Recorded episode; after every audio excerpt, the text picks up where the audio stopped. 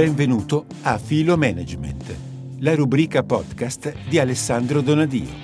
Un punto di vista dinamico e multidisciplinare sulle organizzazioni contemporanee, sulla intersezione fra tecnologie e persona e sul management.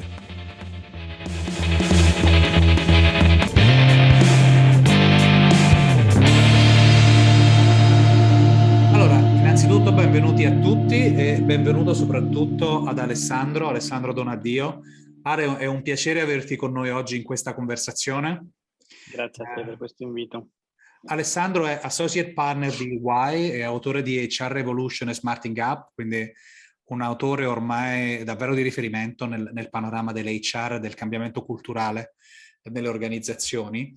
È anche professore di Cross Cultural Management a Tor Vergata, So che questa è una nuova avventura relativamente recente per te e naturalmente per chi ci osserva eh, è chiaro che è un appassionato di chitarre e di chitarra, chitarrista, no? Tanto che eh, di, di, chitarra e di musica si parla anche nel tuo romanzo. Fedo. Vero. E, Vero, grazie. Noi oggi però non ci troviamo qui per parlare di musica, eh, quella probabilmente è un'altra, un'altra delle nostre occasioni, ma ci troviamo qui per parlare di uh, learning organization e quindi anche di cambiamento della cultura all'interno delle organizzazioni e del modo di pensare l'organizzazione. Eh, tu recentemente hai pubblicato Learning Organization, uh, e, e io ma magari partirei proprio da qui, no Alessandro, dal perché, cioè mm. in un momento in cui le aziende sono sballottate tra uh, Covid, smart working, uh, tensioni dal punto di vista finanziario, uh, crisi geopolitiche internazionali. Perché parlare proprio oggi di learning organization? Allora, intanto eh, diciamo, faccio anche io i miei saluti alle persone che sono con noi ora e quelle che insomma, avranno la bontà e la pazienza di poi ascoltarci dopo. E perché? Perché eh, quando vai alla ricerca di organizzazioni che possono stare nel mondo contemporaneo, e noi abbiamo tutta una lunga storia, no? Su, insomma, da, da, da, Taylor, il primo teorizzatore, insomma, delle forme che possono prendere le organizzazioni, hai bisogno di un, di, tendenzialmente di un telo in cui immaginarle, no? di, un, uh, di, una gestalt, no? E la Gestalt del Novecento è stata abbastanza semplice da codificare, insomma, quantomeno fino agli anni, fino agli anni 90, fino insomma, alle prime, alle, uh, diciamo, anche alle prime rivoluzioni digitali, ma anche economiche. E quindi le organizzazioni potevano avere una forma che stava dentro un contesto abbastanza chiaro, lineare, con qualche, con qualche perturbazione, ma non più di così. Noi invece siamo entrati in una dimensione in cui il telos è esso stesso in qualche modo da, da, ricavare, da pensare, da immaginare, addirittura da, forse, da, forse da formulare. E quindi le organizzazioni e, e le forme che hanno potuto spendere il Novecento non ci aiutano più. Ma anche la stessa progettazione di un'organizzazione, come deve essere, come deve essere fatta, proprio se noi non sappiamo metterle dentro un contesto, un contesto di riferimento stabile. Allora sono andato alla ricerca ci sono andato, diciamo così, scavando, ci sono andato to- togliendo gli strati, no? E ho fatto un po' un esercizio, diciamo così, mentale, ho detto, ma se io tolgo le forme organizzative, tolgo i ruoli, al limite tolgo anche le competenze, tolgo gli strumenti, se tolgo tutto, cosa resta di un... Uh, quali sono gli elementi che mi fanno dire che sono davanti a un'organizzazione? E ne ho, ne ho trovati solo due fondamentalmente. Uno è che un'organizzazione vale almeno due, cioè ci deve essere almeno una relazione fra due soggetti. E la seconda è che questi due soggetti operano con una certa intenzionalità e apprendono mentre operano. Allora, quando c'è queste due dimensioni, naturalmente in una storicità, cioè in una ripetizione nel tempo, in una storicità e con, un, con uno scopo condiviso, quando ci sono queste due dimensioni tu sei di fronte a eh, un'ipotesi di organizzazione, no? Diciamo, estremamente, estremamente di base. Allora da qui poi ho fatto, il, ho fatto poi il percorso inverso. Che cosa vuol dire apprendere? Perché, perché l'apprendimento è un fattore di effettiva eh, antifragilità organizzativa e qui sono arrivato proprio alle perturbazioni, alle, al contesto in, di, grande, di grande incertezza di oggi per formulare un'idea di organizzazione appunto che abbia come eh, fondamento, prima ancora che l'oggetto da generare, prima ancora che il prodotto da produrre, il servizio da erogare, abbia come fattore di esistenza la, la, l'autoriflessione sul fatto che sei un sistema che apprende e quindi, e quindi poi naturalmente conseguentemente potenziare proprio questa, eh, questa funzione primaria. Ah, io ho notato una cosa nel tuo libro che spesso um, sai, il modo in cui uh, descriviamo un'organizzazione, la pensiamo, la immaginiamo anche attraverso le metafore, uh, cambia il modo in cui ci relazioniamo all'organizzazione e facciamo organizzazione. Io ho notato che tu utilizzi moltissimo nel libro uh, non tanto l'idea dell'organizzazione come macchina o come computer da programmare, eccetera, eccetera, ma la metafora del cervello, della rete neuronale. Ti va di raccontarmi un po' di più che cosa c'è in questo modo di guardare l'organizzazione dietro questa metafora? Sì, intanto è molto vera la premessa che tu hai fatto, nel senso che davvero, in effetti, un oggetto complesso e multistato come l'organizzazione in realtà più soggetto all'interpretazione del, è più, diciamo così, effetto dell'interpretazione del soggetto che dell'osservazione oggettiva, cioè l'organizzazione non c'è, se tu ci pensi bene, se tu la scomponi, eh, se tu togli il soggetto, quello che hai davanti sono mezzi materiali, sono strumenti, sono carta, no? Poi invece il soggetto mette insieme tutto questo in una modalità ermeneutica e dice ok, ho davanti un'organizzazione che eh, addirittura posso pensare che io addirittura la abiti, no? quell'organizzazione mm-hmm. lì. E la metafora del cervello secondo me è molto, è molto interessante eh, perché, diciamo, per come io intendo infatti intenderei più forse la mente, diciamo così, in termini un po' più ampi, mm-hmm. mente, una, una, mente che diciamo, ha dentro di sé due elementi, uno è quella in quale possiamo dire un pochino più macchinica del cervello, e che ha una sua, eh, una sua base appunto meccanico-deterministica, no? Perché i neuroni in qualche modo si aggregano sulla base delle esperienze che fai e queste aggregazioni sono sinapsi che consentono di costruire mappe continue sulle quali tu poi operi, diciamo così, delle scelte decisionali. E questa secondo me è la dimensione protoevolutiva, cioè per quanto riguarda l'ominide, cioè la sua capacità di adattarsi costantemente al sistema, quindi di adattarsi in un modo, in qualche modo reattivo. Però poi noi abbiamo un'altra funzione più emergente, eh, dicono i neuroscienziati, quelli bravi, che è la dimensione della coscienza. Invece quella ha al suo centro l'intenzionalità, che è un'altra gamma, eh, diciamo, no, di, di, eh, di, modalità di pensare. Eh, per cui se tu hai cioè il cervello lo puoi mettere in relazione a una dinamica di reazionalità e, una, e quindi a, un, a, un, ad, una, ad, uno scopo di adattabilità. Invece l'intenzione ha eh, una dinamica di creazionalità no? e quindi ha l'effetto di generare mondi, di generare forme. No? Anche, anche laddove magari il contesto non ti stia necessariamente chiedendo qualche cosa, non, non, non sei stato necessario, non, non, reagisci, ma in qualche modo agisci, no? E secondo me questo è molto pratico anche dal punto di vista organizzativo, perché vuol dire che naturalmente tu puoi progettare un'organizzazione che apprende con delle modalità estremamente, mm. come posso dire, basiche, dinamiche, di action learning, di modalità estremamente eh, prova, riprova, immagazzina, sperimenta, tieni quello che funziona, butta via quello che, quello che non funziona, no? Ma poi sopra c'è uno strato invece che si lavora invece con una dimensione più riflessiva. Io penso anche alle pratiche di coaching, anche alle pratiche di counseling, alle pratiche di formazione un po' elevata, che invece fa ragionare sulla dimensione riflessiva. Cosa abbiamo fatto? Come mai lo abbiamo fatto? Eh, e, e, diciamo, è coerente con i nostri valori, sono cose che ci tiene nel lungo termine, che magari nel breve la, la, la dinamica cervello-reazione è una dinamica che funziona, ma eh, hai bisogno della riflessività, no? della, dell'anticipazione che può fare invece la, la coscienza. Quindi mi, mi, piace molto la metafora della mente, anche se la problematizzo, perché io non, eh, non appunto non, è, non, non, sono solo scariche elettriche, diciamo così, è qualcosa di più. Eh, io vorrei provare a giocare un po' con la tua metafora, no? Eh, anche mm. perché tu hai tanta esperienza come consulente, non soltanto come, eh, come autore, come studioso, quindi vedi tante organizzazioni. E pensavo che, insomma, se pensiamo un po' alla struttura del cervello, naturalmente un cervello non è solo un insieme di riunioni, no? ma di, di, di, neuroni, ma è, un, è una relazione tra, tra, neuroni, parti, corpo. E nella metafora del cervello, tra l'altro, insomma, gran parte della nostra vita, soprattutto in condizioni di stress, è dedicata all'attivazione del nostro sistema limbico e quindi al nostro sistema di risposta ai pericoli, no? Perché il cervello è disegnato per tenerci in vita.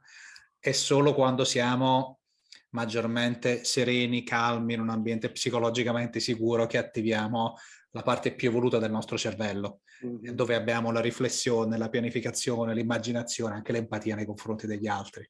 Se prendo questa metafora del cervello, nella tua esperienza oggi, quante organizzazioni vivono intorno al proprio sistema limbico, no? Quindi in risposta di mm. stress, mm. guardando solo la sopravvivenza, eh, e quante organizzazioni o quali organizzazioni invece preservano energia per operare veramente come una learning organization e quindi per fare riflessione.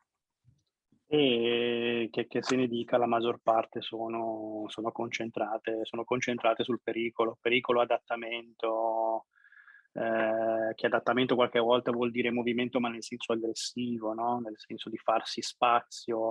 Io penso che qui anche, le, le, anche, tutte le metafore darwiniane che abbiamo speso per tanto tempo, anche in consulenza in parte, eh, anche nella, nella, produzione autorale, ci abbiano portato molto fuori da, da che cos'è invece il potenziale organizzativo. Sai che io ho usato, sto cercando di, di, di usare metafore un po' diverse, quelli insomma della, ehm, diciamo, eh, adesso mi sfugge il termine greco, insomma, però insomma, della città, le, della, polis. della polis, no? perché eh, la polis è intenzionale, cioè la polis è creativa, non è solo gestione di quello corrente di quello che sta avvenendo, ma è volontà di manifestare qualche cosa, per, cioè, in visione, in, in, con, una, con, con, gli occhi di Aristotele, creare un contesto per praticare la vita buona, no?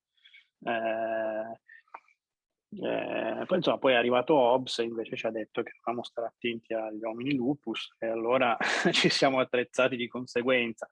Però questo non è, per, non è, per, nulla funzionale in un sistema così complesso come è quello, come è quello di oggi, dove il nostro vantaggio evoluzionistico è invece quello di, di, di saper anticipare, no? diciamo così, le, eh, saper anticipare sul territorio. Adesso faccio una metafora che naturalmente non piacerà, però diciamo io non sono solo quello che vive nel bosco o nella selva così com'è e quindi deve essere sempre come dire, no, eh, sull'attenti perché un giaguaro o una pantera può...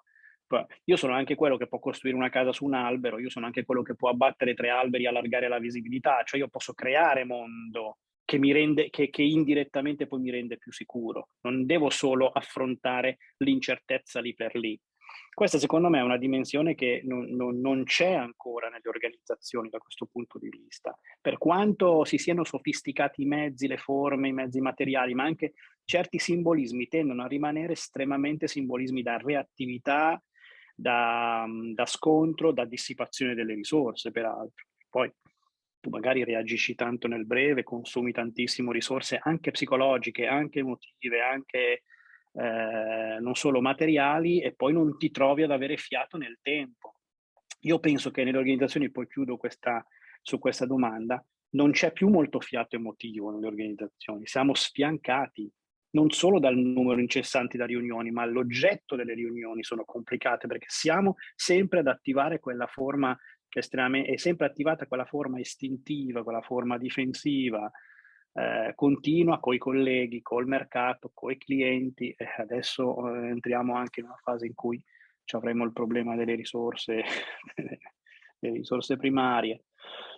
E, eh, e, questo io credo, diciamo che 50 anni di imprese così ci abbiano un po' sfiancato. Io non so che cosa tu vedi, ma vedo proprio manager stanchi, vedo knowledge worker che non gliela fanno più, eh, paradossalmente sulle linee di produzione la gente oggi sta quasi un po' meglio nelle aziende in cui, in cui queste aree sono state sviluppate, però davvero la, eh, diciamo, i knowledge worker in generale, tutti dai professional fino agli apicali, credo stiano veramente emotivamente male, che siano senza fiato, stanchi, mentalmente stanchi.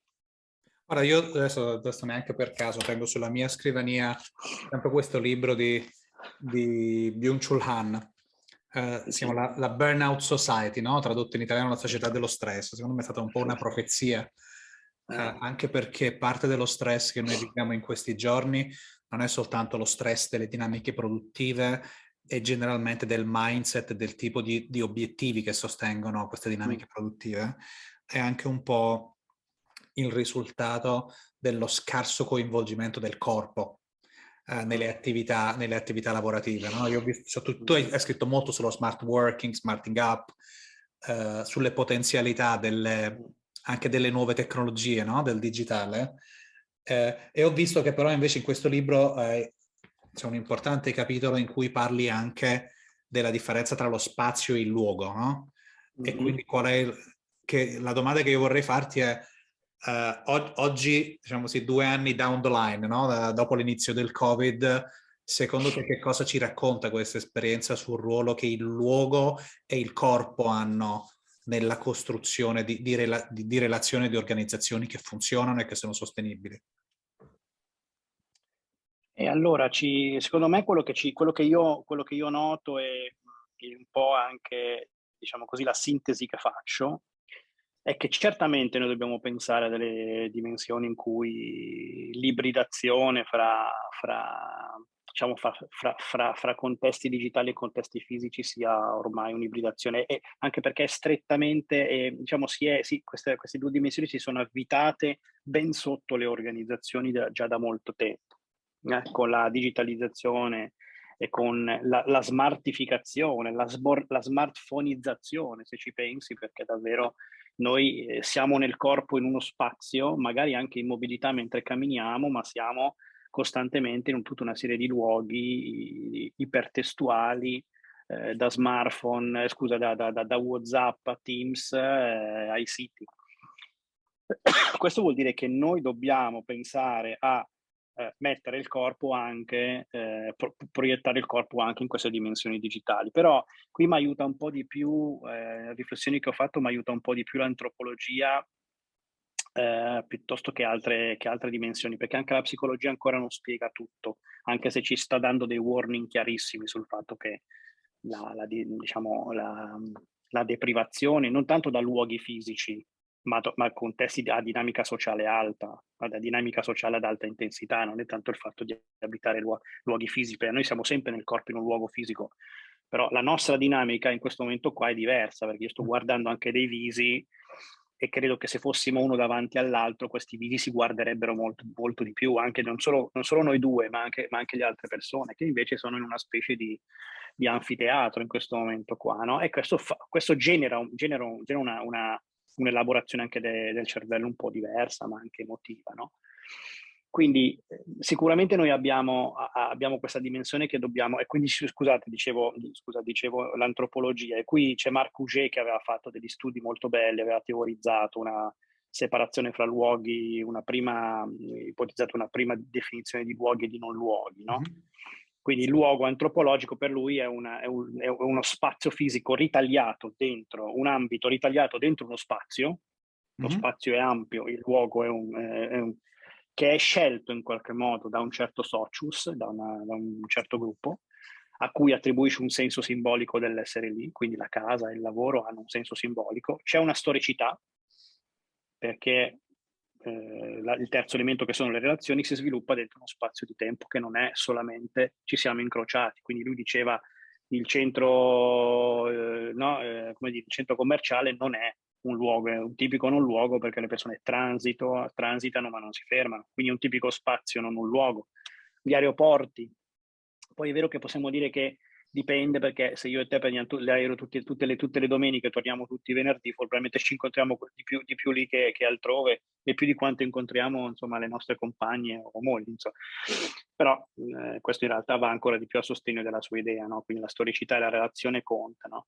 Allora io penso che noi possiamo fare intanto una cosa, intanto abitare meglio i luoghi digitali, o meglio renderli luoghi, non solo degli spazi, non solo degli spazi di interfaccia pura. Non è che noi ci incontriamo qui. Dobbiamo pensare a degli ambienti digitali in termini di, di come posso dire, no, di uffici aumentati in cui eh, noi prendiamo dimestichezza col fatto, magari anche con delle metafore. Questa è una cosa che Stefano Besana in una delle interviste in fondo al libro ci aiuta a pensare, ma anche Davide Ruzzon, che è mm-hmm. eh, un architetto neuroscienziato che ha spiegato molto bene anche i parallelismi. Comunque se se il cervello lo attivi a guardare lo spazio in un certo modo, eh, si attivano anche una serie di meccanismi enzimatici, quindi producono degli effetti. No? Eh, poi diciamo, comincia a costituire dentro gli ambiti digitali un luogo, quindi dagli un senso, dagli una storicità e definisci dei modelli, definisci e costruisci delle relazioni. Detto questo, però, non è affatto possibile che noi pensiamo ad organizzazioni in cui la, la, diciamo la, la granularità delle relazioni è portata a questo livello qua. Noi degli spazi fisici in cui andiamo a sudare eh, letteralmente intendo dire, a sudare insieme, a sentire gli odori reciproci, eh, perché siamo, oh, quel sistema limbico ha bisogno anche di queste dimensioni qui, certo. ma, ma proprio, per diven- proprio, per sfidare se stesso, mm. che davvero se non stai in spazi in cui non c'è un odore diverso dal tuo, non c'è un atteggiamento fisico diverso dal tuo, nemmeno tu ti situi più. Io rischio di diventare qui in questa stanza una specie di benchmark per tutto il mondo, perché come mi muovo io è come si, cioè in qualche modo quasi deifichiamo noi stessi perché non, non abbiamo più l'inciampo dell'altro che lo fa bene ma in un modo diverso dal tuo, che abita uno spazio eh, magari in un modo più organizzato o meno e quindi ti offre uno spunto di riflessione. Tutto questo rischia di diventare un po', un po problematico. E poi c'è il livello psicologico, evidentemente, dove naturalmente il nostro inconscio anche molto pulsionale davvero ha bisogno di spazi in cui andare a buttare energia, eh, spazi fisici e relazionali, eh, intendo dire. Quindi io non posso immaginarmi chi costruisce una uh, learning organization la stia pensando che non pensi a uh, far riabitare gli spazi fisici, a dargli anche un simbolismo forte. Fosse anche, io lo dico in tutte, quando posso, fosse anche che lavorare lavoriamo da casa, ma venite due volte qui a fare gossip, a imparare, ad aggiornarvi, a salutarvi. Cioè, veniteci, ho capito, in questi spazi. Eh, ma, ma su questo secondo me sti, mi stimoli su un'altra riflessione, no? Tu alla fine del libro, faccio un po' di spoiler adesso per quelli che ci stanno ascoltando, ma alla fine del libro tu hai inserito un, un piccolo uh, dialogo fantascientifico, fantastico, no? Quindi è un, diciamo così, c'è, c'è un, una persona che, che, si confronta co, con un altro uh-huh. eh, che gli dimostra grande empatia in quel momento, no? capacità di leggere anche i segnali deboli, glieli restituisce, via dicendo. Uh-huh. Empatia ma anche molta razionalità e poi nel, nel, nel, dialogo si scopre che in realtà è un'intelligenza artificiale quella con cui si sta interfacciando. Uh-huh. E, dopo, quindi questo ci racconta qualcosa sulle possibili evoluzioni dell'intelligenza artificiale, ma in realtà la parte che mi ha intrigato di più è quello che avviene dopo. Eh, dopo aver avuto un incontro con l'intelligenza artificiale, la persona va e si confronta con il suo capo per chiudere la giornata e dal capo non trova niente di quella comprensione, di quella presenza, di quella lettura mm. che ha trovato con l'intelligenza artificiale. Per cui domanda sì. da un milione di dollari è che, che tipo di leader ci vogliono per creare organizzazioni come quelle di cui stiamo parlando? Eh, io ritengo che so- siano leader di, di, tutt'altra fattura, nel senso che davvero, eh, ma, e penso anche, eh, questo lo proietto anche con le debite proporzioni anche a livello del, della leadership più, diciamo così, più di, di, più di prossimità, eh, più vicina.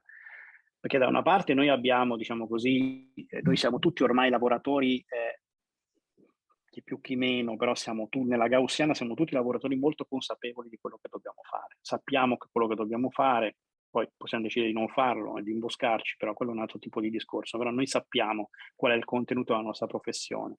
E, e io sto lavorando anche con le aziende di manufacturing, con gli operatori sulle macchine, vi assicuro che un operatore sulla macchina ha ben presente il, il, il dato di volume che l'intera fabbrica deve produrre, non solo quella della sua macchina, fanno briefing, eh, fra le varie linee, si, si motivano sul risultato ottimale di fine giornata, quindi sui knowledge worker, diciamo anche in questo caso le persone hanno contenuto professionale, sanno bene qual è il loro task. Quindi un capo che ancora si occupa in questo momento qua di coordinare, codificare, controllare, un capo del tutto inutile, in parte perché se c'è anche un processo di sviluppo in atto da parte della persona, tu lo castri per poi portarti ad una interdipendenza di cui in realtà eh, che complica i rapporti di tutti. Lui non cresce e tu ti ingolfi.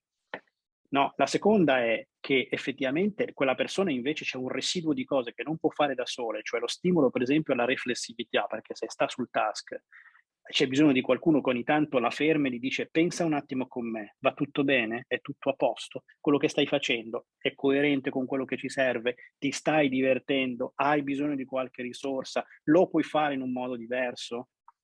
Quindi il capo è necessariamente il leader, necessariamente a questo livello, anche a livello molto operativo, e anche in questo caso un po' la pietra d'inciampo dell'habitus della persona. Faccio, faccio come ho fatto ieri, faccio domande, invece lui è quel sasso su cui inciampi e dici no, aspetta, fermati un attimo, proviamo a vedere, va bene, è giusto, ha senso?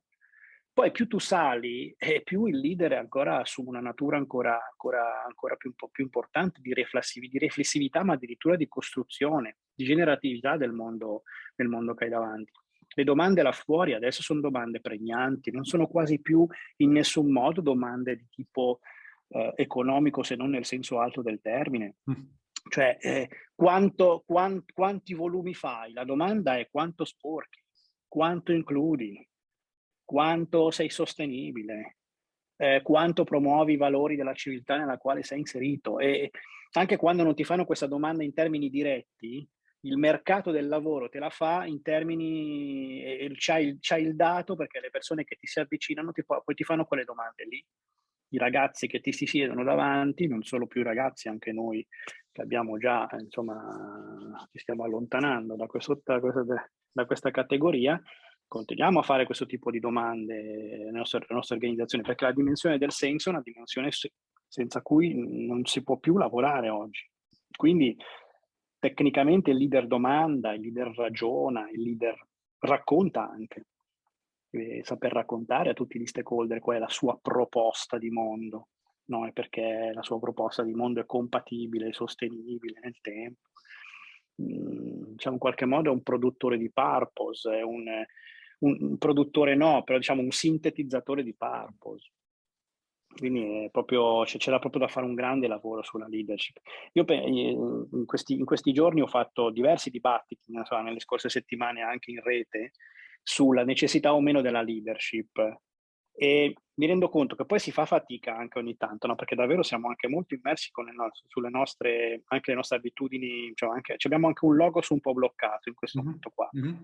Per cui ogni tanto devi ricordare alle persone che quello che tu stai dicendo è collegato a un'idea, una prospettiva che tu non stai dicendo di te, a una filosofia eh. di fondo che hai. Allora, la, la, decretare che il leader non serve più si può dire, si può fare solo se tu definisci l'organizzazione come un sistema deterministico, finalistico. Mm. Ma se l'organizzazione invece è un sistema riflessivo, intenzionale, il leader serve. Certo. Perché altrimenti quella, que, altrimenti quella roba lì comincia a diventare macchinica, si riduce al punto che non si domanda niente di quello che fa, no? no? E a quel punto certo che non servi, ma non servi anche eh, in qualche modo però come risultato produci, produci degli effetti negativi sul sistema di, di riferimento. Quindi in realtà il leader serve in una learning organization o comunque in un'organizzazione intenzionale o comunque in una policy, eh, chiamiamola come vogliamo, no? serve, ma serve un leader di una natura molto diversa. Mi piacerebbe farti un'ultima domanda, poi magari raccogliamo qualche domanda invece da sì. chi si è, si è, unito a noi nella conversazione. Se volete cominciare a metterle via chat va bene, oppure tra, tra un minuto anche prendere la parola. Eh, l'ultima domanda prima di aprire il dibattito era um, i, i, leader che tu descrivi, no? Eh, eh, che sono, sono, anche molto in linea con alcune delle esperienze forse più mature, anche più coraggiose, no? Di, dal punto di vista del, della costruzione di modelli organizzativi. Penso alle organizzazioni TIL di Lalu, mm-hmm. oppure a Holacracy, Humanocracy, eh, le organizzazioni sociocratiche, eccetera, eccetera, dove il ruolo del, del leader non è tanto quello di decision maker ultimo, ma piuttosto quello di facilitatore dei processi riflessivi eh, del team e quindi di, di, enabler. Quindi le competenze del leader sono competenze di coaching, competenze di carattere di pensiero critico, uh, di pensiero sistemico. Uh, forse il suo ruolo è anche quello di aiutare le persone a far senso, no? Spe- mm-hmm. Hai tirato fuori il tema del purpose, no? dello scopo organizzativo varie volte. E credo che la domanda da un milione di dollari che tu anche un po' affronti nel libro, eh, però come si, come si formano questi leader? Quali sono le pratiche, le strategie, le metodologie che ci allontanano no? dalle modalità tradizionali anche di fare apprendimento organizzativo e invece sviluppano queste competenze che sono, se vuoi, più soft, più profonde, e hanno a che fare davvero con la capacità di far senso, non solo con le skill tecniche. Guarda, cito una, una, una definizione che mi è capitato di spendere, ma anche, anche, anche oggi una, non so se è qui la, Sara Labanti, se si, è, se si è poi collegata con noi. Sì, eh, sì, sono qui. Ciao Alessandro. Ciao, ciao Sara. Eh no, io volevo ricordare, è circolato un tuo articolo anche molto, una mezz'oretta fa, un'oretta fa, insomma, non so se l'avevi già pubblicato e a me è arrivato così, e parli del, del leader filosofo, no? Che è, un meravigli- che, che è un meraviglioso archetipo del leader potenziale, questo non, non c'è dubbio. E dove si forma però il leader filosofo? Eh, non si forma alla scuola, cioè qui non, dobbiamo, qui, qui non stiamo formando Alessandro il Grande, qui stiamo formando Aristotele, che è un'altra cosa. Dobbiamo formare il formatore, dobbiamo formare, dobbiamo formare il maestro, no? il, mm. E, e, dove si forma? Si forma e si forma con le logiche con cui si sono formati i grandi pensatori, cioè aiutandoli a pensare, mm. aiutandoli a confrontarsi con il reale, aiutandoli a, a, a esercitare l'intenzionalità, il confronto, il pensiero critico. Io credo che siano tutte le pratiche sostanzialmente di relazione, le pratiche della parola, quelle che oggi possono aiutare un leader a formarsi niente di, niente di, male che lui abbia, che qualsiasi leader abbia naturalmente il suo percorso tecnico. Tutti veniamo da una funzione tecnica, no? Anche noi che siamo più umanisti siamo venuti da una verticale, no? Certo. Eh, però nella misura in cui tu cresci, vai su posizioni sempre più complesse, sei sempre più Aristotele, un po' meno, diciamo così, eh, è un, è un, po' meno il condottiero, hai bisogno sostanzialmente di formarti a questo tipo di pratiche. Qui eh, insomma il coaching, eh, il counseling, eh, queste sono le forme che in qualche modo fanno sbocciare il pensiero critico, che fanno sbocciare la, eh, diciamo così, no? la, la, dimensione del leader filosofo. No? La, sono poi forme che, ti, che, implicano, la, che implicano l'azione, no? sono, la, filoso- la, filosofia è tutt'altro che, tutt'altro che diciamo, una forma di, come molti vorrebbero far credere, no? di, di onanismo intellettuale. Il, no, scusa se lo dico così, ma eh, mi indispettisco ogni volta. Cioè, ah, tu fai filosofia, ma magari, magari potessi dirmi che faccio filosofia. Perché i grandi, i grandi leader, poi lo, lo, lo vediamo, eh, lo vediamo anche nei casi molto concreti. I grandi leader sono quelli che di fronte all'angoscia descritta da Kierkegaard nei, nei confronti della scelta hanno determinato poi qualche volta sono andati giù tutti nel buco, ma mai veramente cadi nel buco quando scegli, perché quando scegli muovi il passo che poi ti fa, ti fa dire anche se il passo era, era, sbagliato. Invece tutti i leader oggi su, su base tecnica cercano di stare no, sul fronte del, del dirupo, dice ma tanto arriverà il dato, il dato mi dirà che cosa fare. No, il dato ti ha detto come mai sei arrivato lì, te lo, te lo, spiega chiarissimo come sei arrivato lì, non ti dice dove andare, dove andare è sempre un salto nel vuoto e l'unico strumento che tu hai è la comparazione, la riflessione, l'analisi critica, la razionalità che puoi esercitare naturalmente con le tue persone. La filosofia non si esercita nella mente, si esercita nel dialogo, fatti sfidare, eh, sfida il tuo pensiero, concediti, concediti questo. Però per rispondere alla tua domanda, sono le pratiche le pratiche della relazione, secondo me, perché formeranno il leader filosofo. E qui arriviamo, secondo me, alla, a quel bello stimolo di, di, anche di Adam Grant, che ha scritto, se ricordo bene, ha scritto Think Again, no? Quindi l'idea di eh, costruirti una strategia consapevole per trovare mm. persone e, e, fonti anche di dati, di informazioni, di esperienze che confutino eh, sì. i tuoi pensieri sulle cose, no? Quindi ingegnerizzarlo questo processo.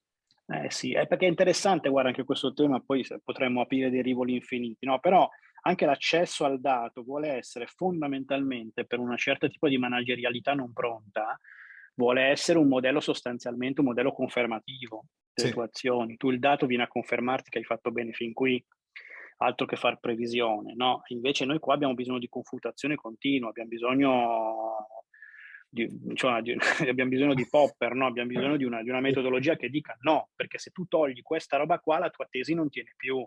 Qualcuno me lo deve dire perché magari quell'asse lì è un investimento in asset che vincolerà quell'organizzazione, magari un sistema sociale di riferimento per anni. Sì. Cioè, inutile, non so, è chiaro che puoi fare fare attualizzazioni è sempre molto pericoloso, no? Però insomma ce la siamo presa molto comoda negli anni prima di domandarci se dovevamo pensare a politiche di, no? di, di, di indipendenza energetica. E, e, poi dopo succedono le cose perché succedono. Dove erano i leader filosofi in quel momento là?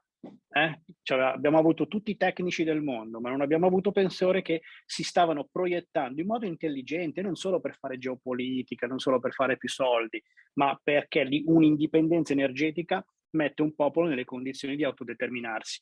Quando l'interdipendenza diventa così rischiosa, invece metti un popolo nelle mani eh, di situazioni complesse come queste. E portalo sull'organizzazione a scale diverse, però eh, l'intensità può essere la medesima. Eh. Sì, questo, questo, è interessante, no? Tra l'altro l'esempio che porti su quando la leadership e la filosofia non sono accoppiate, quindi non stanno insieme. Che succede quando i filosofi fanno solo i filosofi e i leader solo i leader? Eh, no. eh. eh che i filosofi si arrabbiano, vanno nei talk show, si arrabbiano. Esatto.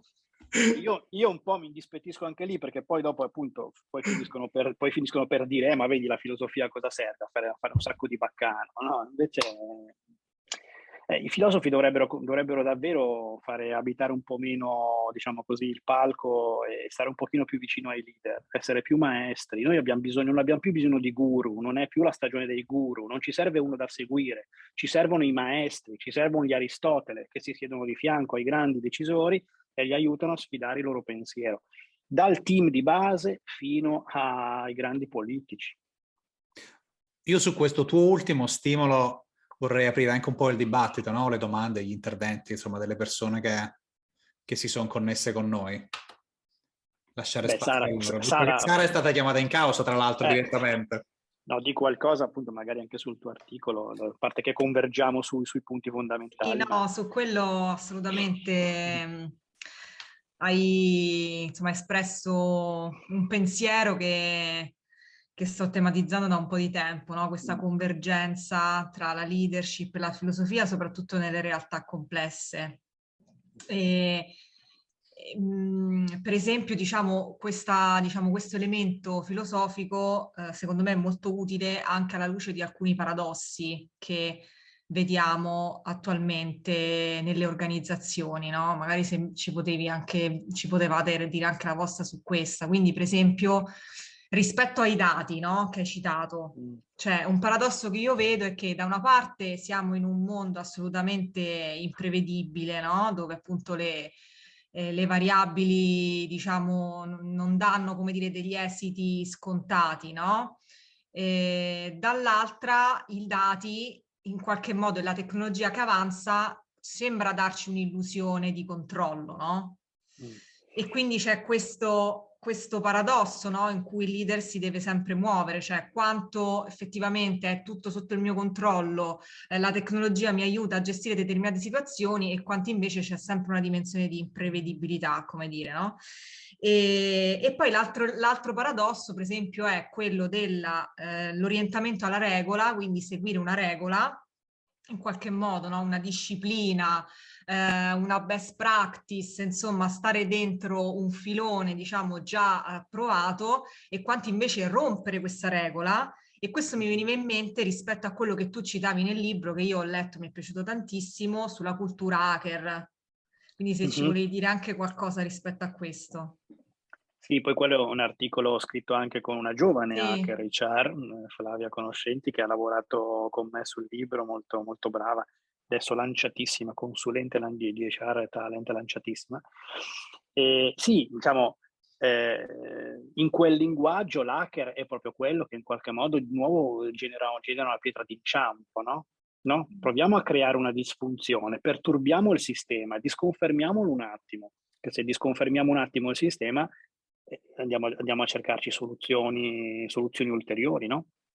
Quindi l'hacker anche dal punto di vista del, del, del, learner è uno che fa così, è uno che continua a dire aspetta, sto studiando da, ma e sono qui, ma, ma cosa è successo nel frattempo? Hackerizzo me stesso, cioè hackerizzo il mio percorso, quindi lo metto in discussione, cerco, cerco ulteriori filoni, aggrego in modo, in modo diverso.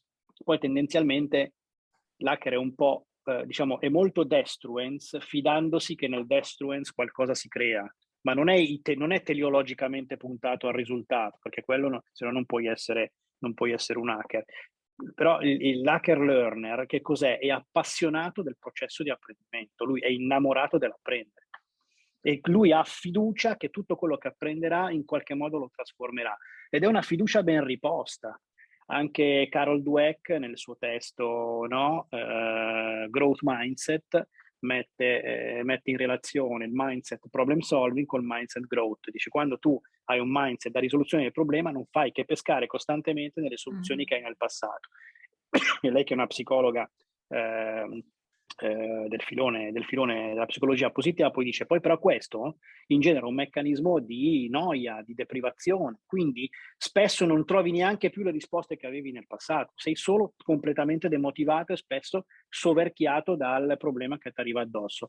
Innamorati invece del processo del, dell'apprendere anche in tempo completamente estemporaneo. Molto spesso quel problema nemmeno si presenta perché tu hai occhi già diversi in cui incanalare quel fenomeno che ti sta avvenendo, perché anche, anche, anche un problema, io lo definisco problema perché lo, le categorie le mutuo dai problemi che ho incontrato prima, ah, certo. ma spesso spesso quel fenomeno non è neanche appartenente a una categoria, ma ce lo sto mettendo io perché non ne ho altre. Invece più tu allarghi, più quel fenomeno si può inquadrare in una logica di problematizzazione molto più ampia e quindi più, più soluzioni. E questo è energetico, è psicologicamente energetico, un fattore, un fattore esponenziale. Eh, vedo che c'è una domanda da parte di Roberto che dice... Sì. Cosa servirebbe prioritariamente all'apparato statale oggi per diventare una learning organization? Vai, cra- cracca que- ah, hackera questa in due minuti eh, questo, questo ho, questa è una domanda che mi hanno già fatto e sulla quale confesso di non aver trovato, di non aver tirato fuori dal cappello la soluzione ottimale. Eh, lì secondo me bisogna lavorare, è necessario lavorare a due livelli, insomma, c'è, c'è il livello del, produ- del, del, costruire sostanzialmente un, establishment, eh, una scuola di pensiero, una scuola di approccio alla politica, perché perché qualsiasi elemento statale ha naturalmente al suo vertice indirizzi politici che spesso sono talmente sco- scordinati da, da, non consentire neanche alla macchina poi sottostante di operare dei cambiamenti. E lì naturalmente c'è bisogno davvero appunto di, di, insomma, di un pensiero filosofico nei termini in cui l'abbiamo detto, quindi un politico che si forma all'idea che si costruisce tutti insieme una polis e non che si gestisce eh, la macchina esistente per ulteriori approssimazioni. No? E poi sotto bisogna lavorare tantissimo, ci sono naturalmente, io diciamo, tenderei, a, tenderei, a, lavorare più eh, su un pezzo della macchina statale, per esempio l'educazione, no? Nell'educazione io penso che, mm, anche perché in qualche modo punteremo anche a offrire soluzioni anche per il primo punto, no? Dobbiamo, dobbiamo ricominciare, ricominciare in qualche modo a come posso dire, a formare cittadini, cittadini consapevoli, cittadini che pensano, che, voglio, che agiscono, che vogliono agire, che, hanno, che, sa, che, sanno anche tenere una conversazione, una discussione, perché guardate che in questo momento qua uno degli altri grandi problemi è che la dialettica è monca, perché le persone che si coinvolgono, anche quando stanno in posizioni dialetticamente opposte, non stanno dialogando, stanno ascoltando la propria voce, stanno, stanno, reiterando il loro pensiero, lo fanno in, in centinaia di occasioni, a, a, a, dispetto da dove li metti, dal tema che trattano, le, le loro, la loro impostazione è quella lì. Come si, fa, come si fa anche a trovare soluzioni molto concrete ad un certo punto se le persone sedute a un tavolo fanno positioning anziché fare, anziché portare contenuto e riflessione. Però secondo me la scuola è una grande partita su cui, un, grande, un ambito forse fondamentale su cui provare a fare, a fare qualcosa. So che non ho risposto Roberto, ma davvero la... non ce l'ho la soluzione proprio diciamo, in, una fra- in un tweet. Senti Alessandro, vedo che siamo verso la fine del tempo. Eh, per cui io insomma, ti faccio un po' una domanda da coach, no? De, per andare a provare a metterla anche sul pratico, perché nel tuo libro Insomma, c'è una bella espressione. Tu dici la tua learning organization esiste già, liberala. Se dovessi dire qual è il primo passo da indicare a chi vuole fare questo percorso, in che direzione lo orienti o la orienti? Ma io farei lavorare, ed è un po' quello che faccio eh, quando, quando, te lo consento, naturalmente, che non sempre le aziende poi mh, no, anche lì, appunto, davvero, ci dobbiamo un po' educare tutti insieme, però tendenzialmente quando me lo consentono io parto dal purpose. Mm. C'è un purpose di business, cioè c'è una, c'è una missione che tu hai nel mondo come organizzazione, cominciamo a parlare di quella. Correlata a quella, eh, il lavoro che io cerco di fare anche con una modalità, sì, molto coaching, comunque molto conversazionale, dialogica e di pensiero riflessivo, è dirti che cosa tu devi saper fare per fare quella roba lì e quanto tu hai in casa, quanto hai dentro di quel saper fare lì, di quel saper essere lì per la verità. No?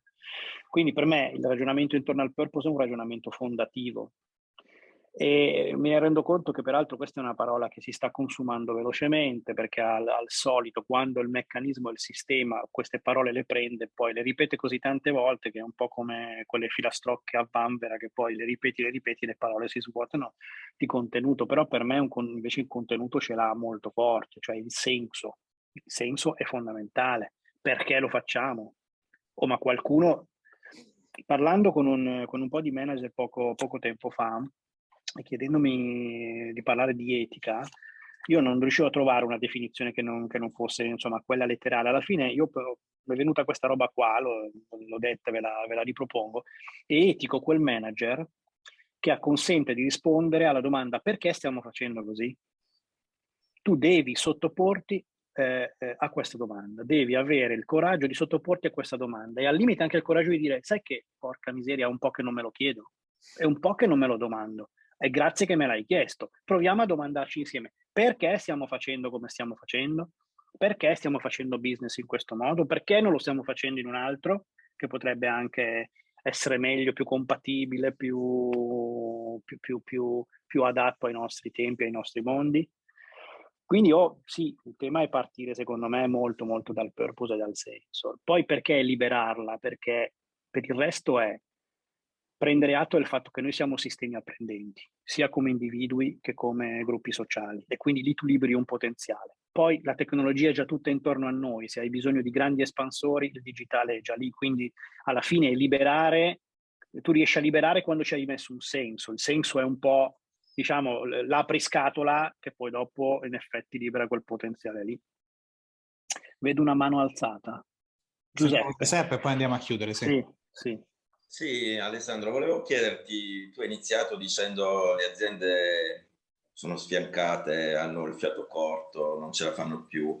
E, ehm, e nello stesso tempo però la ricetta che tu proponi mi sembra di capire che non, non è che venga accolta, ah sì, con entusiasmo la facciamo, cambiamo, cioè c'è questa stasi di rimanere nel, nel vecchio, nel riproporre quello che ti ha generato questo fiato corto. Quindi se, eh, se tu lo accusi, eh, non, non, non, capisco dov'è l'inghippo eh, che gli impedisce di dire dai, sono così stanco che devo cambiare qualcosa, eh, rinnoviamo, ah. generiamo cambiamento. Ecco, dov'è che invece si blocca il meccanismo di rigenerarsi? Guarda, mi viene una metafora in realtà psicopata psicologica, se posso provare a spenderla, ma in parte ci credo. Io credo che lo stato in cui viviamo nelle organizzazioni, vivono le organizzazioni, è uno stato depressivo, non è solo, solo uno stato di stanchezza fisica, no? Perché per quella ti riposi. Mentre la depressione è quella dimensione che ti fa dire non solo che sei stanco, ma che sei stanco perché non ci sono soluzioni, perché non si può fare, perché il futuro non è generativo il, il, depresso ha una eziologia di questo tipo qua, cioè non crede che potrà vivere nel mondo, non crede che ci sia un mondo davanti a lui, non rendendosi conto che quel mondo c'è nel, nella misura in cui lui si alza e comincia a percorrerlo, no? Allora io penso che le organizzazioni siano qui e come un po' stimola il cambiamento, io mi trovo spesso dentro questa dimensione, cioè eh, la dico ma- malissimo, però il malato via, va dallo psicologo no, eh, consulente, dice io non sto bene, cosa possiamo fare? E tu gli dici dai, alziamoci e camminiamo un po' insieme. No, io però sì, io voglio che tu mi aiuti, ma io non ce la faccio, io non ce la faccio a camminare. Sei lì in, questa, in questo impasse eh, in cui anche lo stesso consulente qualche volta rischia di non, di non, trovare la chiave, diciamo così, quella, eh, quella che capovolge tutto. Eh, resto nella metafora anche se mi rendo conto che è un po', sono un po' infelice, però in realtà un po' aiuta. C'è un po' di terapia, non la si deve fare, che è anche tanto ascolto. Cioè io Quindi cerco, più, che, cerco... più che allora un filosofo serve un guaritore, un, un mago guaritore. Beh, ma Beh, ma io e Sara ti potremmo dire che la filosofia guarisce, noi stiamo facendo insieme un master di counseling filosofico, quindi ci crediamo che la filosofia e il pensiero possa anche guarire. Però è questo, sì. Eh, Però intervenire in questo senso, della guarigione, della, della depressione. Sì, sì mh, riuscire a mettere un, un, un, tetto di speranza sopra la stanchezza, perché quando c'è la speranza in realtà le energie tendono, tendono a tornare, no? C'è un'altra mano alzata, mi rendo conto che abbiamo un po'... dai, dai, dai. Dai, eh, siamo ancora eh, Angelica, diciamo che... Vai Angelica, dai. Ciao. Beh sì, eh, ciao, ciao Alessandro. Intanto ovviamente i flussi di pensiero sono tantissimi, però nel momento in cui parli di depressione e non posso non intervenire. Eh sì, eh sì questo è il tuo mondo. Non nel senso esatto. che sei esatto. depressa, ma nel senso che no. Da neuro... prima hai toccato neuroscienze, quindi va bene, ok, mi taccio, ora mi tocchi anche la depressione. Beh, però mi rendo conto che quando si tratta di depressione dobbiamo parlare anche di responsabilità e di consapevolezza. Il depresso è anche colui che fa fatica a essere, eh, cioè a capire di avere delle responsabilità e quindi mm. probabilmente anch'io mi rendo conto che ehm, anche prima quando tu citavi il leader filosofo, perché c'è bisogno di lui, però a volte perché non va avanti? Forse è anche una questione di responsabilità. Se c'è qualcuno che teme di essere sufficientemente disruptive perché poi a quel punto si deve prendere la responsabilità della decisione, del eh, certo. cambiamento e della rottura rispetto al passato che ehm, giustamente è necessario, però tra un conto è il dire, un conto poi è il fare. Quindi c'è un po' una fluidità tra responsabilità e eh, consapevolezza, sì, mi rendo conto. Sì, sì, è vero. Comunque, diciamo, per stare nella metafora infelice, ma che è infelice il depresso di fatto infelice, però cioè, eh, per, per, rimanere, per, rimanere, un po' lì, anche lì la, la responsabilità per il depresso è un'altra fonte di, un'altra fonte di, di, grande, di, grande, depressione, perché se io sento che non ho energie, che responsabilità mi prendo, no, non, no, se io non sono un creatore di mondo, ma subisco il mondo, eh, io sono dentro una macchina, anche per questo a me le metafore della, delle, le metafore della società come macchina o delle organizzazioni come macchine mi lasciano sempre molto depresso. Io dico tutte le volte che siccome io non sono sicuro che in realtà noi siamo degli esseri veramente intenzionali, che magari le scienze, la fisica, le neuroscienze ci diranno no, noi siamo solamente una serie di sistemi, di algoritmi neurologici, né più né meno come come, come, come, diciamo, come l'universo che è regolato da leggi, diciamo, se non newtoniane, comunque eh, causalistiche, eh, e quindi la nostra intenzionalità è solo un falso. Beh, allora se è così io vivrò comunque come se, io voglio vivere come se io sono, un io sono invece un essere intenzionale, voglio vivere in tutti gli ambiti della mia vita come se la mia decisione in quel momento cambi qualche cosa, perché altrimenti eh, allora ha, ha, ragione il depresso. Il depresso si sente un po' in un mondo eh, causalistico in cui lui che può fare? Cioè il mondo è talmente grande, è talmente complesso, cosa può fare lui? Se alza una mano cosa volete che succeda? Se dice una parola cosa volete che succeda? Quante volte noi consulenti davanti al cliente mastodontico che ci mette davanti il suo problema ci sentiamo un po' così? Cosa posso fare io? Un corsettino, un workshop? due, due, due ore di coaching, cosa posso fare io per cambiare la vita a questi qui? È che finché non comincio e non entro dentro il loro mondo e, e, e mentre entro nel loro mondo cambio me cambio loro, se finché non comincio io resto nella dimensione anche io come consulente del, del depresso.